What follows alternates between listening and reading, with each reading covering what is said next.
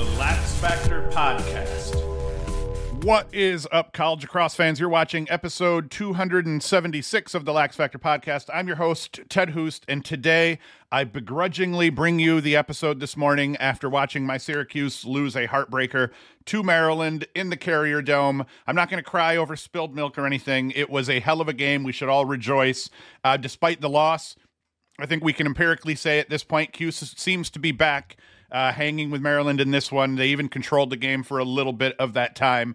Uh, we're going to talk about that. We're going to talk about a little, almost every game to a small small degree. We're going to do a new segment after I talk about the Maryland Syracuse game, where I'm going to go through and show all the overtime winners from the day and we'll you know we're going to talk about almost every game today. So before i get into it as always be sure to like subscribe if you're watching on youtube. Hit the notification bell. You'll be notified when we put out more videos. If you are an audio listener be sure to just share the podcast with your friends or go follow us on twitter. Sub- subscribe to us on youtube anywhere where we kind of put the videos out and, and you always know when a podcast drops and you can always just go find it. But that's all i really ask and as always you can go to laxfactor.com support the podcast that way get some swag beer mug whatever the hell you want to do so let me not uh, digress any further. Let's dive into the first game I want to talk about today.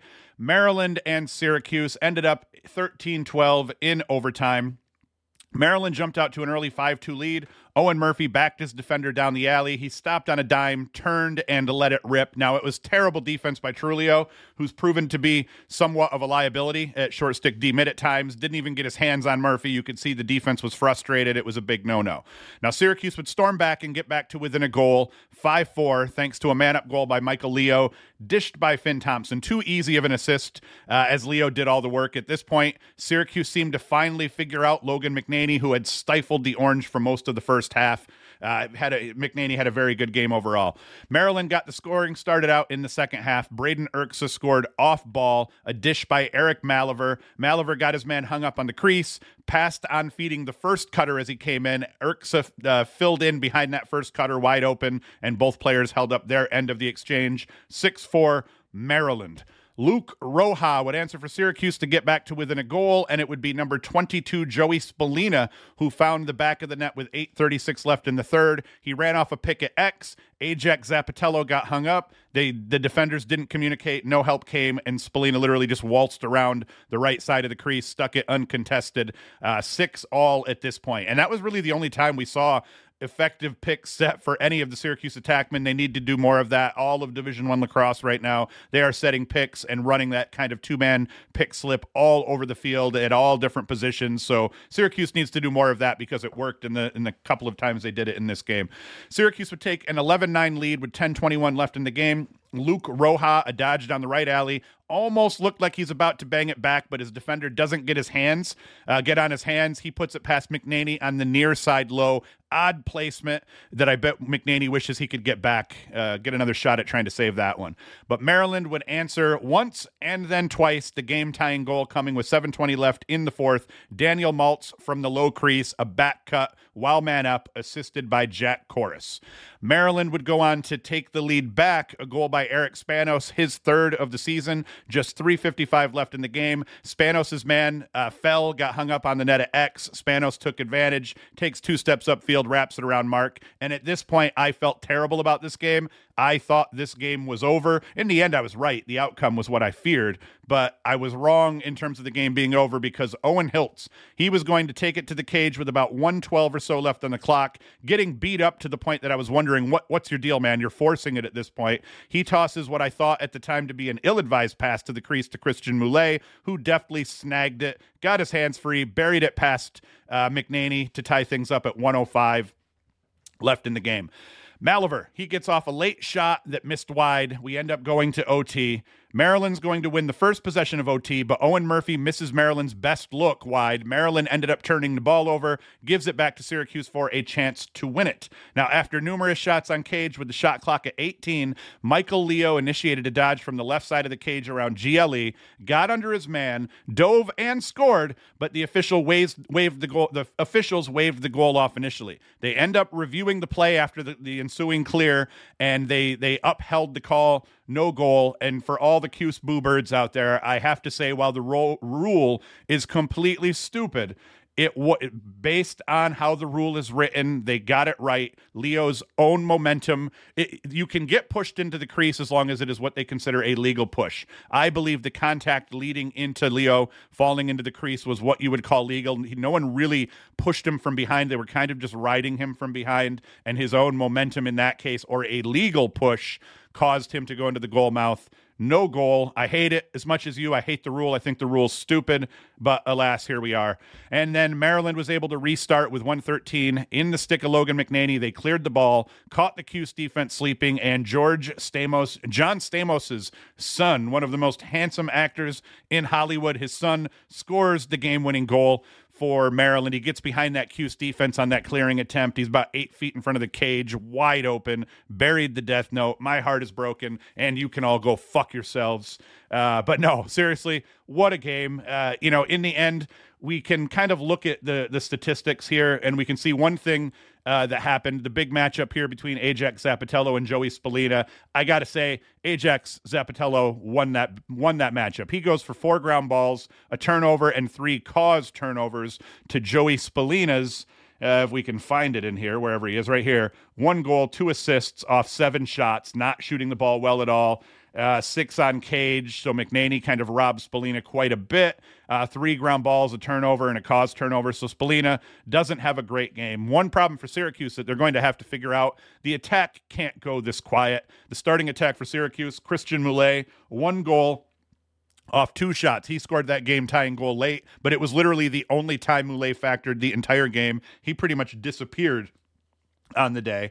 And maybe that to, to some degree that was um, by design, but you can't have your starting attack just absolutely disappearing. Maryland's starting attack did not absolutely disappear. Syracuse's generally did. And then you look at Owen Hiltz, he had the assist to Mulé. So literally the only the only point in the game at which uh, Hiltz and Mulé factor is on that that connection between that for that game tying goal. But then you look at Hiltz; he has three turnovers on the day, two shots. Uh, top, Finn Thompson, who's normally an incredible lacrosse player, was a detriment. He hurt the Cuse pretty badly with uh, no goals off eight shots, and he took a couple of ill-advised shots early. You know, kind of just forcing the situation once he got frustrated. That hurt the Orange as well overall. Uh, for Maryland, it was the usual suspects here. Braden Erksa is for real. He is him. Four goals and a helper.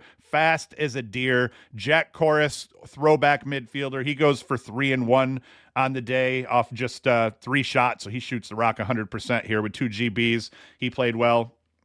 And uh, Maryland, they just got depth in scoring throughout here. Uh, Luke Wierman won 16 of the 29 draws that he took. So credit Syracuse. They go 16 to 29 on the day between um, Kohn, who went uh, 12 of 27, so not quite half. So Wierman did get the better of Kohn, but not by much. And then John Mullen comes in. He was one of two. So Syracuse did kind of shore up the faceoffs, but slight edge to Maryland in this game uh, slight edge to Maryland at the faceoff dot, so that definitely played a big role. And then we look at the goalie situation here. Logan McNaney was spectacular. I will say, and I know people who love goalies hate hearing this, but I will say I felt like Syracuse made it easy on McNaney at times between Spallina shooting like shit and Finn Thompson shooting like shit. Thompson legitimately threw a couple of popcorn uh, shots on McNaney that McNaney just snatched up. We're talking stick side high, you know, stick side low. Syracuse didn't shoot the ball particularly well, and against a, a, good goalie like McNaney, he's going to own you. So I think the big difference in this one ended up being in cage. McNaney was better than Mark on the day. I think defensively, Maryland was much better than Syracuse was on the day overall.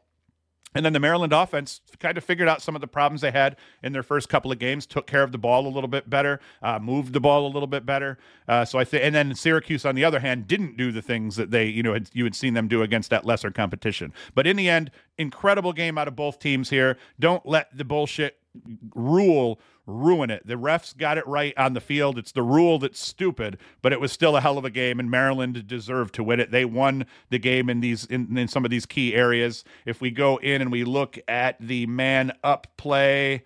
Uh, Maryland was two of five on the man ups, and Syracuse was one of three. Maryland won the face off by a slight edge. Maryland won the ground balls by a slight edge. Both teams cleared the ball pretty pretty well here. Saves Maryland wins the saves battle, you know, and in, in the end, Syracuse does get more shots on cage. It's just the quality of shots for Syracuse weren't great.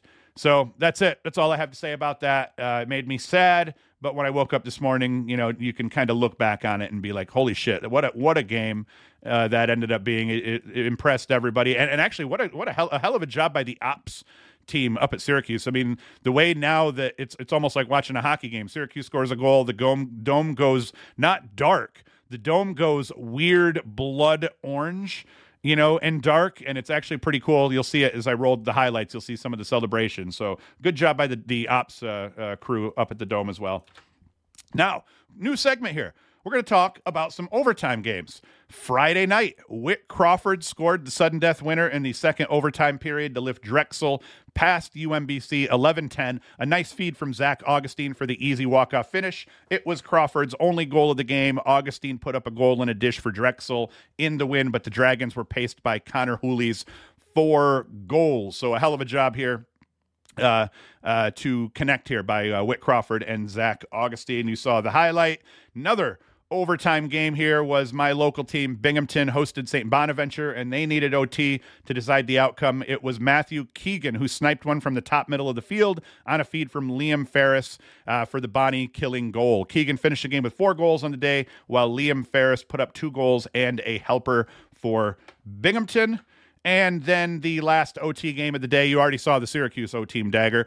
OT dagger. Marist is now 2 0 after taking down Jacksonville in overtime on Sunday, uh, Saturday, 9 to 8. Jack Deasy stuck the dagger from the crease. Very nice feed from Sean Mullen. Mullen finished the game with two goals and an assist. Marist pulled out the win despite losing 14 to 21 draws. Interesting note in this one that I actually wanted to talk about here is if we come down and we look at the goalie statistics in this game. Ryan LaRocca of Jacksonville made 15 stops versus nine goals against in regulation. Noble Smith made 16 stops versus eight goals against in regulation. Now, the difference in this game both goalies, 15 saves versus 20 shots versus 23 shots faced in uh, leading into overtime. Noble Smith comes up with a save on Jacksonville's OT possession, and Ryan LaRocca didn't return the favor on Marist's first shot on Cage in the OT period, and Marist ends up taking this game. All right. So that was the games that went into overtime. We're going to dive into another game that I was uh, that I watched almost the entirety of this game with you know kind of uh, Virginia and Richmond on on the side. It was the number twenty Loyola taking on number nine Hopkins. Uh, the, what is it, Charles Street um, rivalry or whatnot. And uh, Loyola, they kept things interesting through a good chunk of this game, but Hopkins finally put a full game together. We've been saying that Hopkins hasn't come out the gate and played a full game from start to finish. And I think this was the first game you could say they did that and they put a team away. Uh, and they have a very nice slow burn to a 13 7 win over crosstown rival Loyola. Joey Kamish got Loyola to within a goal, seven to six, off a quick feed from Seth Higgins that allowed him to get underneath and finished. And at that point, it was, as I said, seven to six Hopkins. But it was all Hopkins from there. Breakout freshman star Hunter Chauvette starts a three goal Hopkins run. Really nice finish from deep, top middle, put it stick side left past Stout, just out of Stout's reach. Stout, the lefty, lefty goalie from West Genny, had an incredible game, uh, but that was a very nice goal, very nice play, placement by Chauvette. Jacob Angelus scored the final goal over this run. It made the score 10 to 6. A very nice two man uh, game at X between Angelus and Dylan Bauer, who also had a very nice game. Dylan Bauer did. We'll talk about that a bit. Angelus, uh, Angelus got his guy hung up he walked around the crease for an easy goal, and uh, it's 10 6, and Hopkins kind of walked from there. This game could have gone bad for Hopkins the way that Luke Stout was playing in the net for the Hounds. He made 17 stops on the day versus 13 goals against. Very hot over the third and fourth quarters. 11 of his 17 saves came over the second half for Luke Stout, so he had a hell of a game. But Hopkins, credit them for continually coming after them offensively, partly thanks uh, to the success at the faceoff dot over that second half. It was split 4 4 at the half, but Hopkins had a slight edge, 9 7 over the course of the third and fourth quarter. That proved pivotal on a couple of their runs where they strung some faceoff wins together. Now, before I get too excited for Hopkins, they did everything in their power defensively to keep Loyola in this. Now, you could make the argument that uh, they were just playing physical, but if we come down here and we look at the extra man opportunities, Hopkins committed seven penalties, and lucky for them, Loyola was only one of seven on those attempts. So where I say Hopkins played a complete game, they did. They win, they pull away, but defensively they did play. They played aggressive, almost to the point of chippiness, and that could have hurt them. It just didn't hurt them in the end. Uh, Loyola cleared the ball like shit, uh, 19 of 26, whereas Hopkins went 21 of 22. That played a factor. Degnan, as we dive into the statistics here for this one, and if we come down into Hopkins here, Garrett Degnan, three goals off 13 shots. Not a great shooting day, but he also picks up five GBs and forced three turnovers, two of them in the midfield area that I believe did end up resulting in goals. Uh, Jacob Angelus quietly puts up three goals and four helpers. The broadcast crew, Quentin, uh, the woman that did the game, they had mentioned how uh, Angelus is ki- kind of like a quiet assassin. The dude just does his business quietly, and by the end of the game, you don't even know how many, you don't realize how many points he actually put up, and it usually ends up being a lot in those scenarios. I believe Milliman had said also he he wouldn't have known that Angelus put up the point total that he did, especially as efficient as he's been here. Three goals, four shots. The dude is shooting lights out when he does get those opportunities, but his quarterbacking, his assists, his vision, his hands, the guy, he's just become an incredible attackman here for Hopkins. Like I said, Dylan Bauer, two and one. He had a pretty nice game. Uh, did turn the ball over a little bit here. Oh, well. Uh, and like I said, uh, oh, and then I wanted to mention one thing about Matt Collison. Matt Collison, big boy midfielder. You would think these big boy midfielders are usually bruisers. They just come in and beat you up. They bully dodge you. Collison is, is developing now. I believe it's his sophomore season into a, a much more complete midfielder than even I thought he was. I, I think he's one of the best mids in the country, but I've been surprised at his vision. He had a really nice feed, cross crease feed in this game. Uh, he had a really nice goal coming up from X where he got fed, got a quick shot off left handed and buried it in a corner. So Matt Collison, keep watching him because as Russell Melendez hasn't quite been the Russell Melendez, the hustle Melendez that we saw a season ago.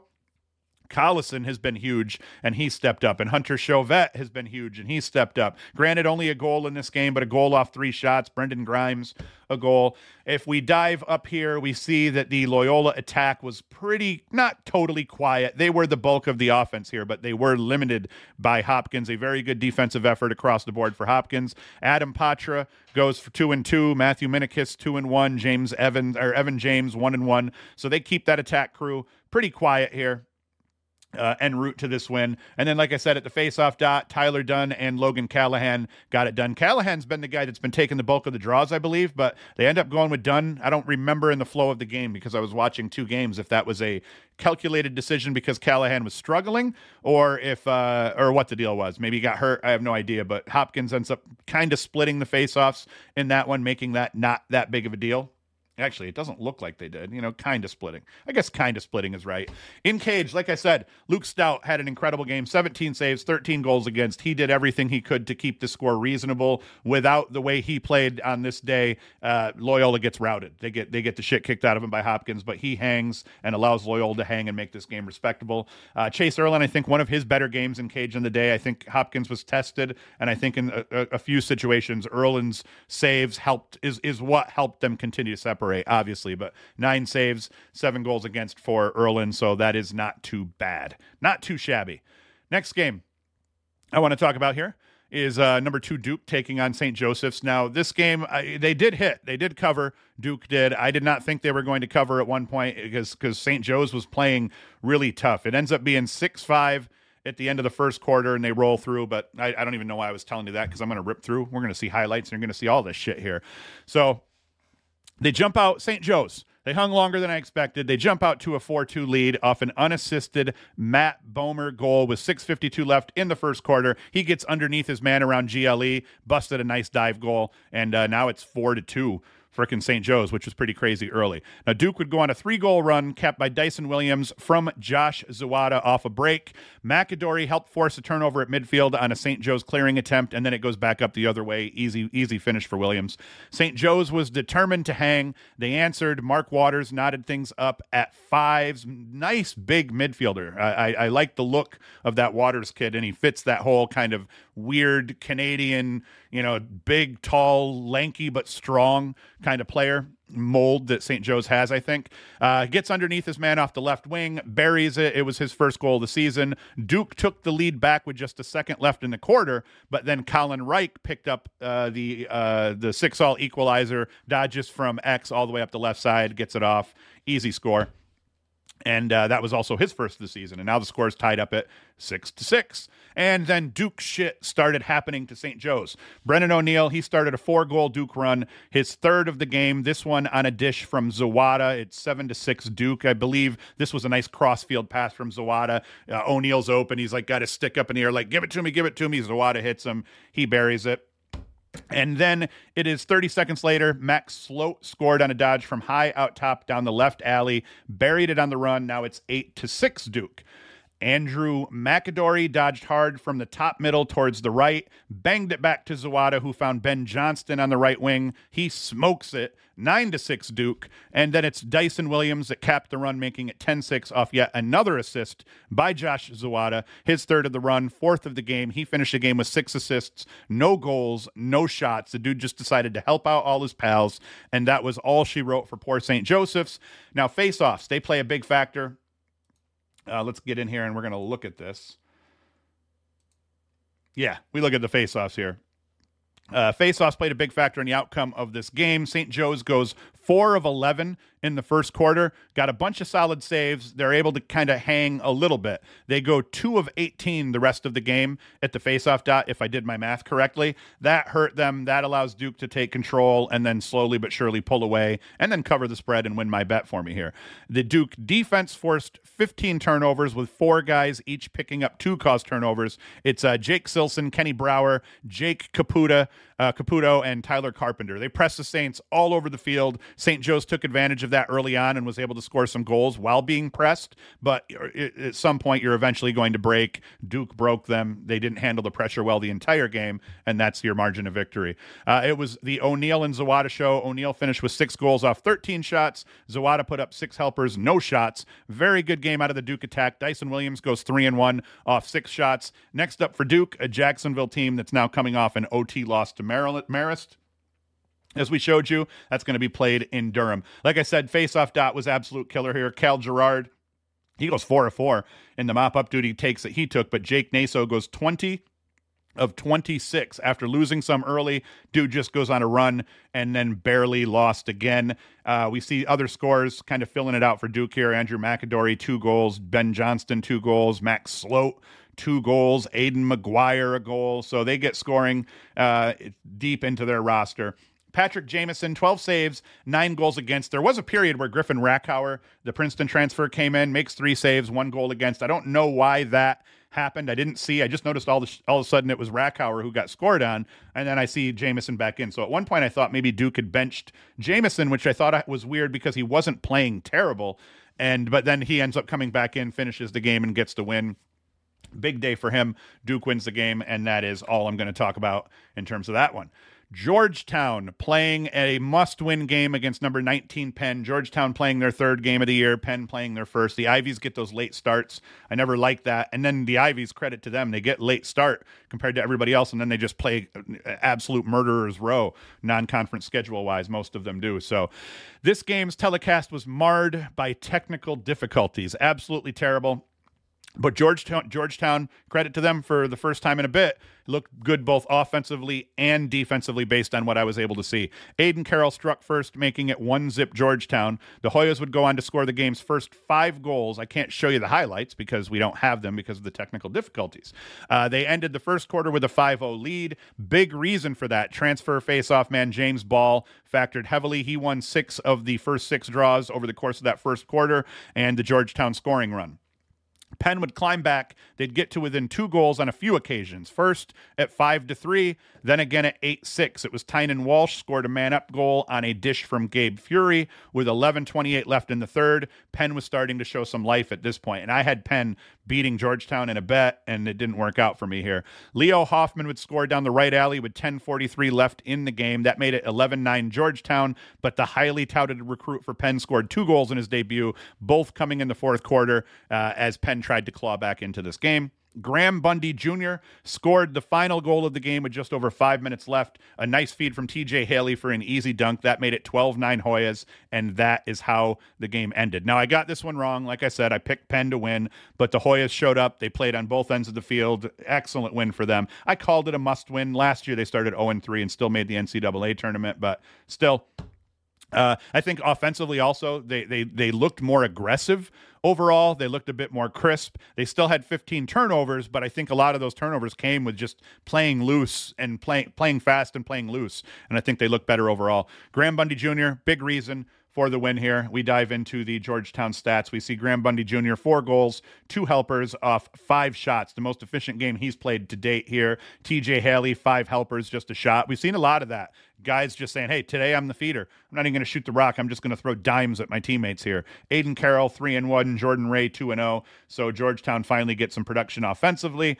Uh, James Ball, like I said, 17 of 23, 9 GBs. I've been talking about this. Anytime you see a faceoff guy win 17 draws and nine, and he only has 9 GBs, that means he's getting a lot of help from his friends on the wing. So that's important. Georgetown faceoff unit as a whole helping them eke this win out a little bit. And then if we look at the Penn scores, Tynan Walsh, Tynan Walsh, 3 and 0. Uh, you know, Penn's going to have to figure out who's their offensive stud. I think that uh, Leo Hoffman's going could eventually be that guy, but somebody, you know, they're, they're it's their first game. They're going to have to figure some shit out o- offensively. I think credit to them for playing well in their first game uh, against a Georgetown team that's very good that's playing their third. Uh, you know, I, I don't know how I don't know how that how how, how much that plays, but you know, Penn they didn't make any excuses. Uh, they said they shot themselves in the foot. Georgetown played well. Uh, Penn's coach even made made mention in the post game presser, um, saying that even if uh, this wasn't their first game. I forget how he worded it, but he implied like even if this was like our second or third game, the way Georgetown played this game, they were going to win because they won matchups where they needed to. And over that first quarter, that's the killer. You see those first five goals, you can't go down five goals to a team like Georgetown and Georgetown and expect to not struggle through the rest of the game. So even though Penn put some nice runs together, Georgetown that five zip lead was too much. And that that's that's different for Georgetown because Georgetown's been the team that is lost because they've had slow starts uh, uh, previously over the last two seasons in certain games, and this time they kind of flip that script and they rip it off. Richmond. Uh, we're going to get to the point where we're not going to show as many highlights here. I'll show a couple of highlights while I'm going through this game here. Richmond hung. They hung tough. UVA, you can see they jump out to a 6 3 lead at some point in this game after Richmond takes a 2 0 lead. So Peyton Cormier, he ends up scoring uh, off a, a, Ryan Colsey feed. Ryan Colsey's developing nicely for for Virginia, uh, but Virginia Virginia takes that six three lead. But then you see back to eight seven. Aiden O'Neill scored unassisted to get Richmond back into it, eight to seven. Virginia answers. Dalton Young scores nine eight. Hunter Smith scores for Richmond. And now it's nine up, and we're like, holy shit, we got a ball game here. I was already, I was popping off at the mouth on Twitter saying how I think that the only thing you're going to see, the worst thing you're going to see out of Virginia this year uh, against non-conference teams and in, in, games that they should win is that maybe they don't win by as much as they should. And then at this point, I'm like, holy shit, are they actually going to lose? Because I said I think their only loss will come to a team like Notre Dame or Duke or somebody like that. Um, but then Virginia goes on that three goal run. Jack Boyden uh, scores. Peyton Cormier scores. Both of those were assisted by Schellenberger. Peyton Cormier scores uh, to make it 12 9, assisted by McCabe Millen. And while Richmond would get one more back, Virginia would go on to win 14 to 10. And uh, one thing is we keep seeing here over and over again is out of these big teams is one player kind of has been hurting each of these teams, like we saw in the Syracuse game, Thompson and Spallina's shooting, but more importantly, Thompson shooting. He scores no goals, eight shots, 0 for 8. That's a lot of offensive possessions you're giving up here. It was Cormier that hurt Virginia a little bit in this game. He scores three goals, and then in that process also becomes the all time leading scorer, uh, goal scorer for Virginia. But uh, 15 shots three goals off 15 shots is terrible. That's that caused Virginia to struggle a little bit here early on, uh, but then once they started figuring it out, they roll. McCabe Millen two and two, Jack Boyden the Tufts transfer two and two, Ryan Colsey the freshman midfielder who should be at Syracuse two and one. Uh, so you're seeing some of the young guys now chip in. Uh, Terenzi had two, and then you're seeing some of the guys that factored more heavily last year, like Griffin Schutz, uh, McIntosh. McIntosh, they're not scoring as much. But either way, good stuff. And then face-off wise for Virginia, uh, Gabriel, he, he uh, Gabriel, he continues to impress. 15 to 24 on the day for Virginia, so they win that battle at the face-off dot. They win the game. Nunes had another very good game in cage, 12 saves versus 10 goals against. Zach Veek for Richmond looked good as well, helped keep Richmond in it. 17 saves, just 14 goals against. So hell of a game uh, by Richmond. They're they're continuing to impress. So I mean, once again, I keep waiting for that year where Richmond is down And uh, every year they just keep coming back and playing tough lacrosse. So I, I assume with what they've looked like so far that they're going to be able to handle their conference play and probably get you know have a very good shot at getting themselves into the NCAA tournament. Uh, another game scared me a little bit early because Rutgers jumped out to a two zip lead, and then Army took a commanding nine three lead after Gunnar Fellows scores a man up goal dished by Reese Burrick. That was with five thirty seven left in the game, and it was over from there. Army goes on to roll sixteen to seven. Scoring for Army, Evan Plunkett, four goals, two helpers. Jacob Morin was three and one. Uh, one. Jackson Eicher three and zero. Oh. Reese Burrick two and one. Gunnar Fellows three and zero. Oh. So Army gets depth in scoring, and they get actually good chunk scoring from the top half of their roster. Will Coletti, as always, was great, seventeen to twenty five. That ends up being, you know, the the the, the aspect of this game that Rutgers could just not overcome was a, a possession disparity. Shane Knobloch and uh, Colin Curt Cardilla both go for three goals. Cardilla's kind of a new guy. I haven't heard about him very much. And uh, from the goalie battle here, um, Rutgers still trying to figure it out. They, have been used to having some really good goalie play the last couple of years. This year's the first year where they're not, you know, just stout in cage. Uh, Matt Chess, he makes uh, eight saves against seven goals against for Army, and Army wins this game over Rutgers. That's a that's a, become a pretty good rivalry, also Army versus Rutgers.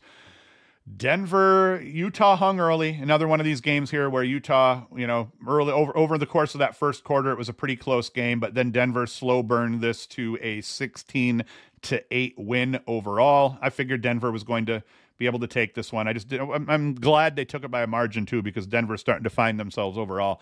Uh, Michael Lampert three goals, two helpers. JJ Silstrop, two and two. Uh, Joshua Carlson, four and zero. Oh. Noah Manning, two and one. Richie Connell, a guy that I thought when he transferred to Denver was going to put up a shit ton of points, has been quiet there. Still hasn't quite found his place. Face-off dot, as always, Alex Stathakis is a demon. 18 to 26, wreaking havoc on all of the opponents that they throw at him. 10 ground balls. Once again, that means he's getting some help from his friends on the wings. Uh, so that is good out of Denver.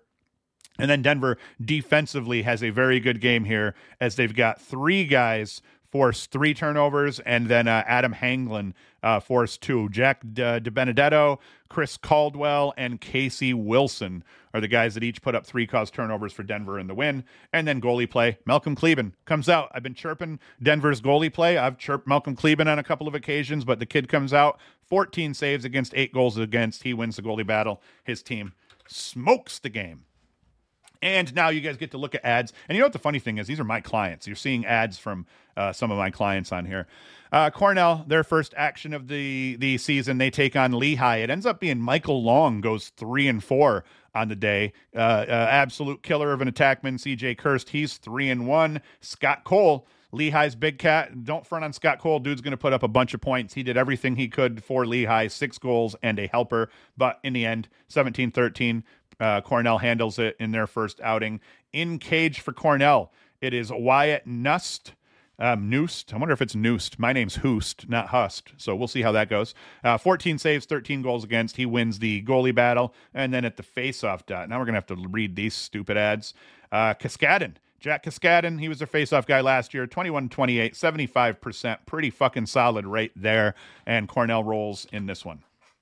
Stony Brook, Penn State. Penn State here, they like we had talked about, they lose to Colgate. They rebound after losing to Colgate. They beat Villanova up. They beat Stony Brook here in this one, uh, not handily, but you know by a margin here. Will Peden one and three, Matt Trainer three and one, Matt Costin three and zero. Oh. So uh, uh, Penn State gets some scoring from their big cat uh, goalie play. Frassian still not playing like the All American that everyone expected him to be, but he does put up 50, uh, stops 50% of the shots he faces.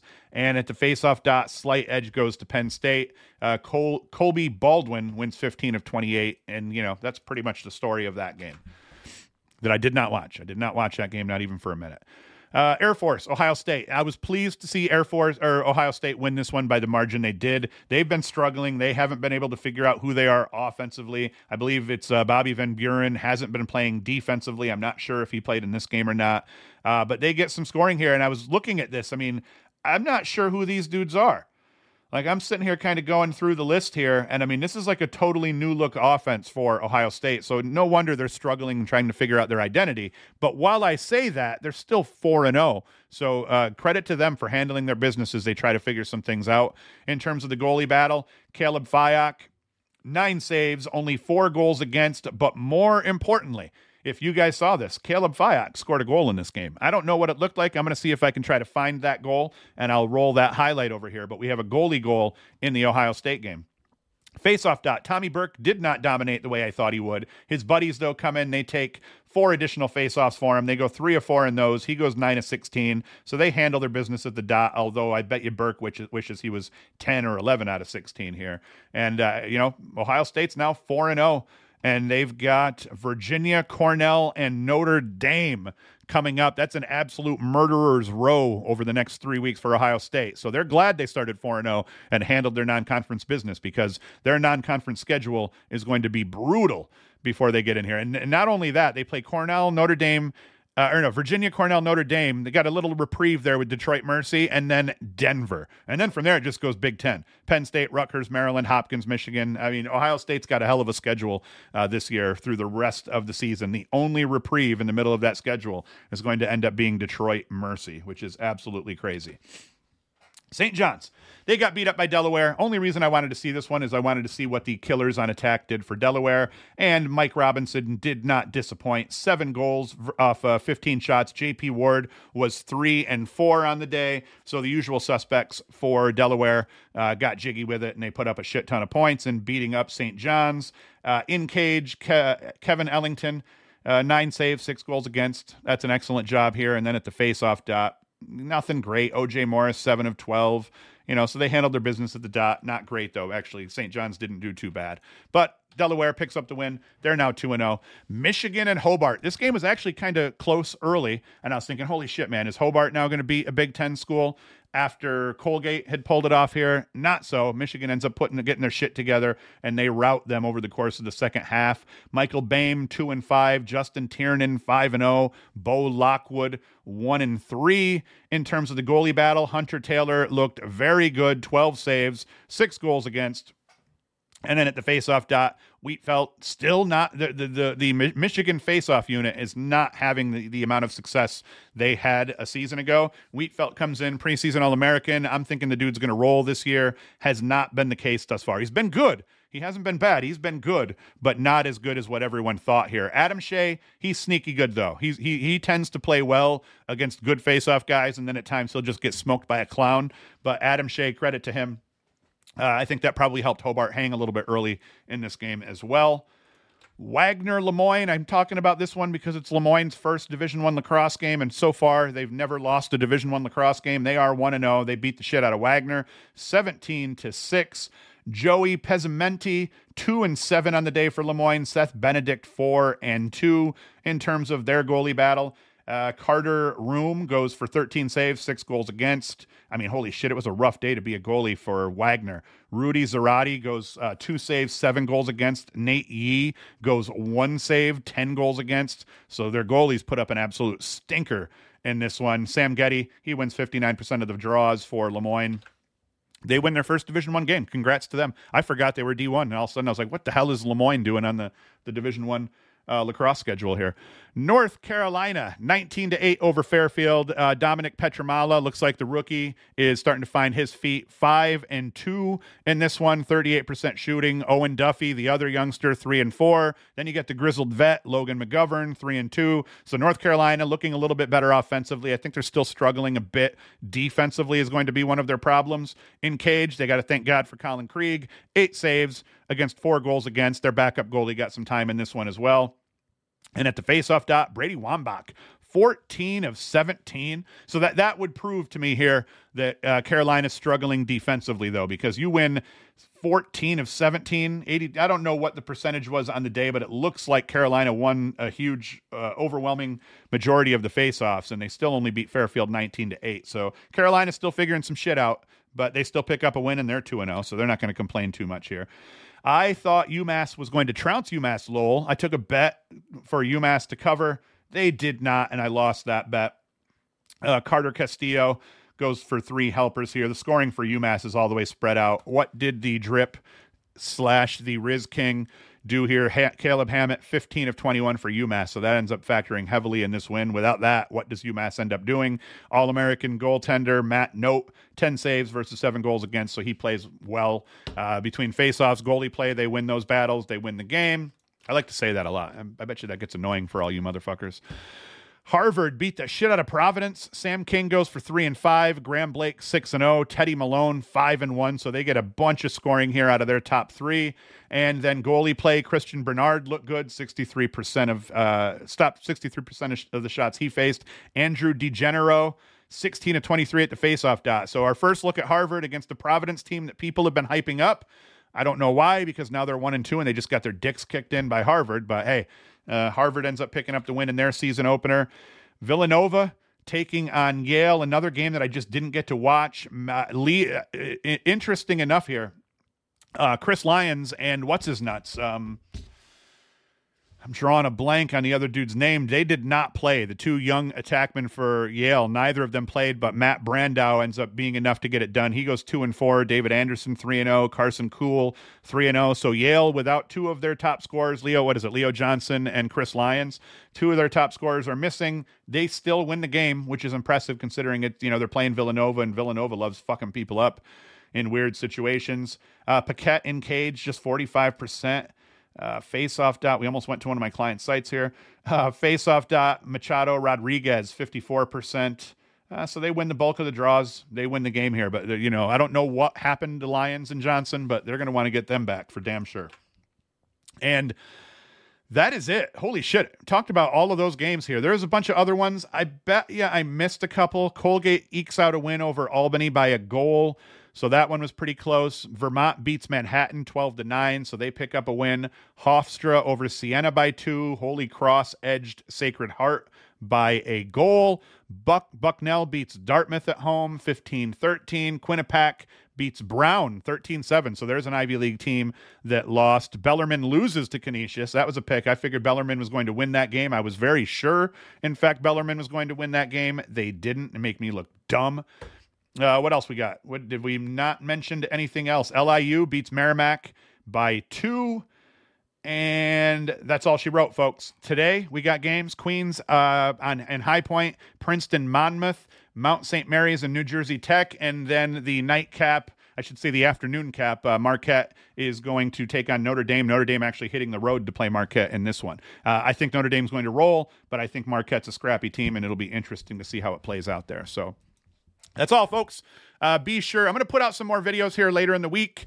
Uh, be sure to come Thursday for the weekend preview show where I'll preview all of the games here that are going to be played next weekend. Uh, Syracuse plays Wednesday, so they got a big one uh, coming up on Wednesday. If we look here, we'll see what kind of week weekday games we have. I already talked about these. Tuesday, we've got like a full slate of games coming Tuesday. Uh, Penn's going to host Albany. Boston U will be hosting Brown. I like Boston U in that one. UMass against Marist. VMI in Hampton. Robert Morris traveling to St. Bonaventure. Canisius against Hobart. And, you know, here I'm shitting on Canisius and they end up beat, winning their first game. So maybe they can hang with Hobart. Princeton's going to thrash Manhattan, Harvard, Bryant, and then Lafayette Drexel. And then we shoot to Wednesday. We've got Cuse hosting Utah, a noon game on Wednesday, which is nuts. And then Yale and Colgate, Sacred Heart fail. So we got a shitload of games here to watch. Thursday, we're off before we hit uh, some ACC action, some uh, Friday night ACC action with Duke taking on Jacksonville. That St. Joseph's Towson game uh, coming up here on on uh, Friday should be good too. That was the game I didn't talk about. Towson beating the shit out of Navy. How did I not talk about this? Nick DeMeo goes for four and five. Mikey Weishauer goes four and two. At Navy, it's almost as if they didn't travel with everybody. They just come out and get absolutely rolled by Towson. Luke Downs and Cage absolutely shut Navy down, 70% between the pipes. Face off dot, kind of even, but still edge to Towson. So that was the one game I didn't talk about that I was surprised about. So, all right, that's it. I'm shutting up as always. Be sure to go to laxfactor.com, support the pod by buying a t shirt, buy a beer mug, whatever the hell you want to do, do it. All I really ask, though, share the show with your friends, like and subscribe, do all of those things. If you are a audio listener on some podcast platform, at least go throw me a follow on Twitter, subscribe on YouTube, even if that's not where you traditionally watch. Just help us grow a little bit. And uh, like I said, come back Thursday for the weekend preview shows. We'll preview all the games that are going to be played this weekend. And this week we'll be forced on Thursday to talk about some of the games that had been played up to that point. So uh, the the the Thursday preview show is really going to be become the weekday review games and the weekend preview. It's going to do both. So that's it. As always, thank you for watching. Thank you for listening. And Hoost is out. The Lax Factor Podcast.